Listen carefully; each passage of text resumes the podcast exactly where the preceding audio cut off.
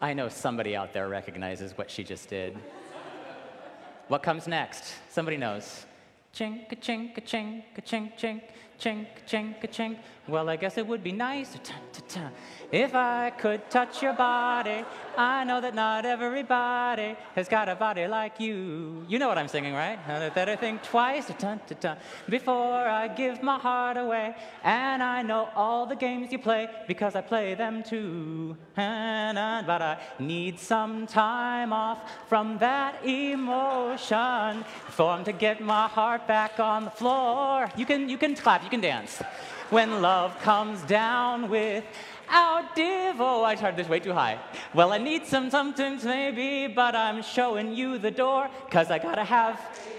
There we go. I gotta have faith, the faith, the faith. Baby. Okay, we're, we, can, we can stop there. It's, it's a bop. It's a bop, you guys.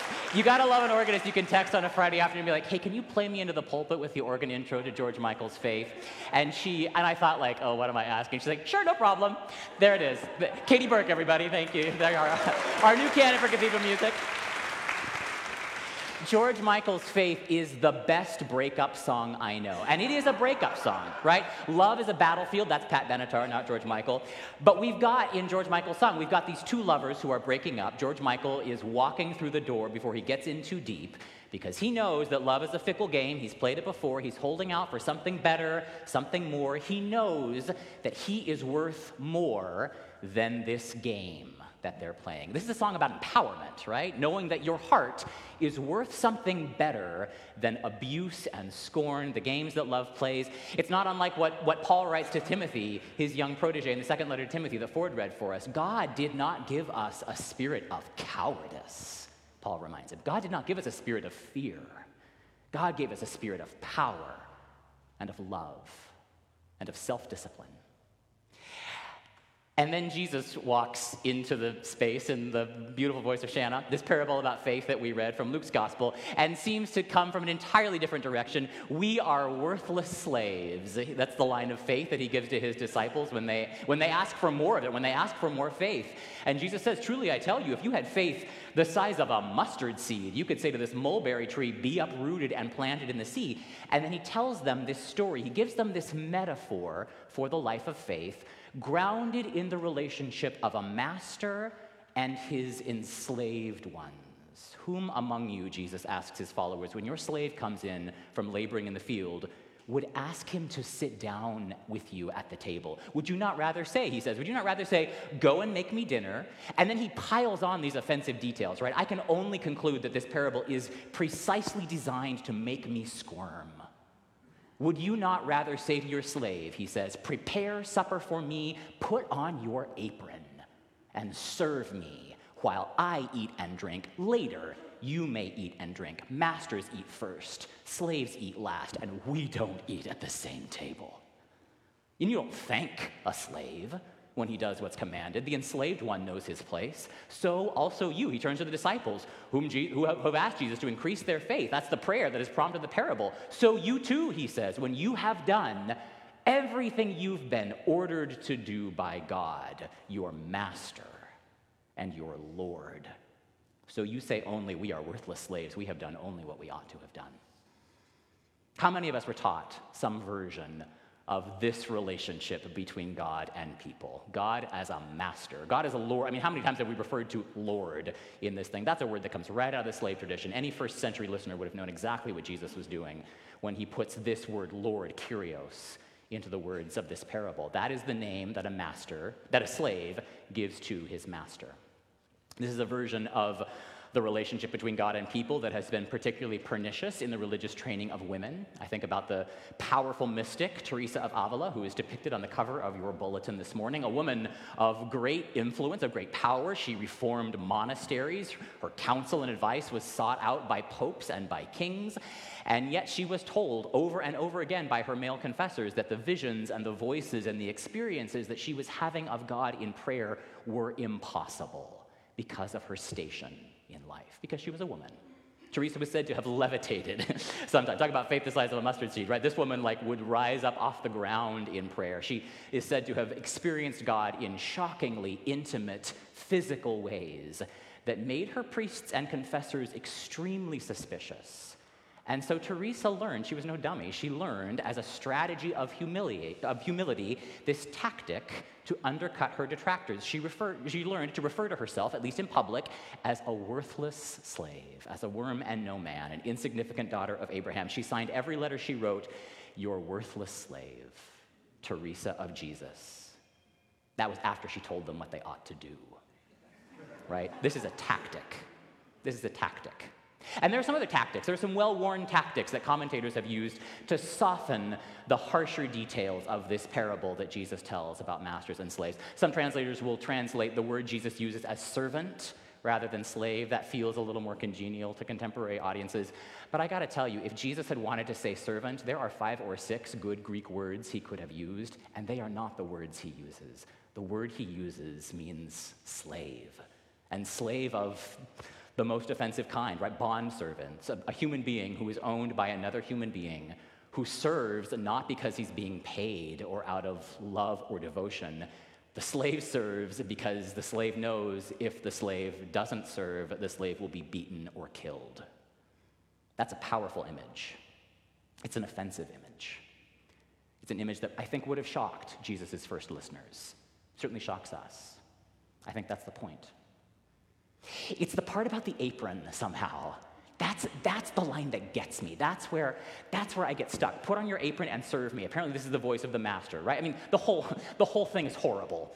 But the detail that sticks in my craw is the apron. Put on your apron and serve me while I eat and drink. That's, a, that's an expression that is particular to Luke's gospel. Put on your apron is consistent with how Luke's Jesus imagines Christian service other places. But if I'm reading this parable not as a historical reflection of the Lucan community and their concerns, that's how I was taught to read this thing. That's a tactic too, by the way, as a dodging tactic. But if I'm reading, if I'm reading this parable seriously, if I'm reading it as a literary unit, I think the apron is the tell in this thing. That's where I start to get this sneaking suspicion that Jesus is almost piling on the offensive details as a kind of awful hyperbole in order to draw his listeners' attention to the horror, horror of this idea that God thinks I should think of myself as no better than a slave. One, one way to read the story is to wrestle with what it means that Jesus seems to compare the life of faith to an economic system based on cruelty and violence. And another way is to ask what what riddle, what deliberate offense he is offering as a way, I almost wonder, as a way of like inciting a slave rebellion of a kind. The prompting question for this little metaphor, this, this little parable that he offers to the disciples' request, increase our faith. And I gotta wonder, like, where is the faith in this story? Is it really blind obedience, blind subservience? Or is Jesus inviting us to find an image of faith, a faith that can, that can move a mulberry bush into the sea, if you like? In a spark of a, of a response to this parable, maybe a spark of rebellious anger, a mustard seed sized kernel of self worth that says, hang on a dang second. I am not a worthless slave. And the reason I know I'm not a worthless slave is because I read my Bible. And my Bible tells me what I am. I am created in the image of God. And no circumstance of birth or education or class or station or race or creed or gender or sexuality can take that away from me. We are, we are worthless slaves. We have done only what we ought to have done. I wonder if that's like a taunt, like an invitation, like, like fight back at me, as if Jesus is saying, like, come at me, bro. Have you been paying attention at all? Do you, do you really think that enslavement is the path God has for you? This path isn't about obedience, this path is about freedom. I gotta say, I, I, I wrestle, I wrestle with the the pernicious effects of this parable and many others like it, the effects that they have had on the Christian tradition, the ways in which, I mean, we don't even hear the metaphor of master, Lord. We sang it in the, in the hymn, right? Like, we are servants of God. We sing this all the time Lord God, Lord God. We don't, even, we don't even hear the echoes of the slavery system upon which those metaphors are based because they're so deeply ingrained in our liturgies and our hymns and our prayers. I mean, you start, you start pulling at that thread, and before long, it feels like the whole sweater of Christian, Christianity starts to unravel. And sometimes, I mean, sometimes you got to let George Michael get his word in edgewise. Because George Michael is talking about faith as well. I got to think twice before I give my heart away. And I know all the games you play because I play them too. And then he says, I need some time off from that emotion. Some time to pick my heart up, lift up your hearts, we say. Some time to pick my heart up off the floor. George Michael says, when love comes down without devotion, well, it takes a strong man, baby. But I'm showing you the door. George Michael locates faith not in a relationship of problematic devotion, abusive devotion, we might say, but rather in this still small voice that he hears inside of him as he prepares to leave a relationship that is giving him nothing but grief. It's time to walk away. That is what this song knows. And that's what Jesus knows too, I think. This parable about a master and a slave, read in one way, is, a, is an invitation, if you like, to break up with a false image of God, a God who is no more to me than a master, a lord, who demands my obedience. Jesus understands exactly how toxic that kind of a God can be. And he, I think he sees his disciples struggling under this false God they've been taught to worship and to serve. And Jesus knows the name for every false God in his tradition it's idolatry, right? An idol is the name you give to a false God. I think that's what he's illustrating the kind of God who demands blind obedience in the way that a master demands it from enslaved property, a relationship grounded in mutual fear with nothing to do with love or respect or trust. When love comes down without devotion, as George Michael says, that ain't love at all. That's a relationship grounded in fear. That's idolatry. It is not faith. And it takes a strong heart, baby. But I'm showing you the door because I got to have faith. I expect that, like a lot of us, this image of God as my, my master, my Lord, the arbiter of behavior and moral authority, the, the master slave relationship, the master servant relationship, if we want to be a little softer, I suspect that idea still has power for a lot of us. That's a concept, a metaphor for the image between God and people that works, right? I like to think of myself as God's servant. I like to think of myself as somebody with a job to do for the kingdom. I want to sing, you know, we've got a thousand hymns like this. Ye servants of God, your master proclaim and publish abroad his wonderful name. That's a bop too. And I'm not willing to lose it. I'm not willing to give up all the hymns like that. I want to sing that stuff at the top of my lungs. And also, I'm, I'm starting to, I'm beginning to see the ways in which that master slave devotional image, how deep that goes for me. And for lots of us who were taught to to pray in this particular way, to think of God in this particular way that has nothing to do with holiness and everything to do with policing power.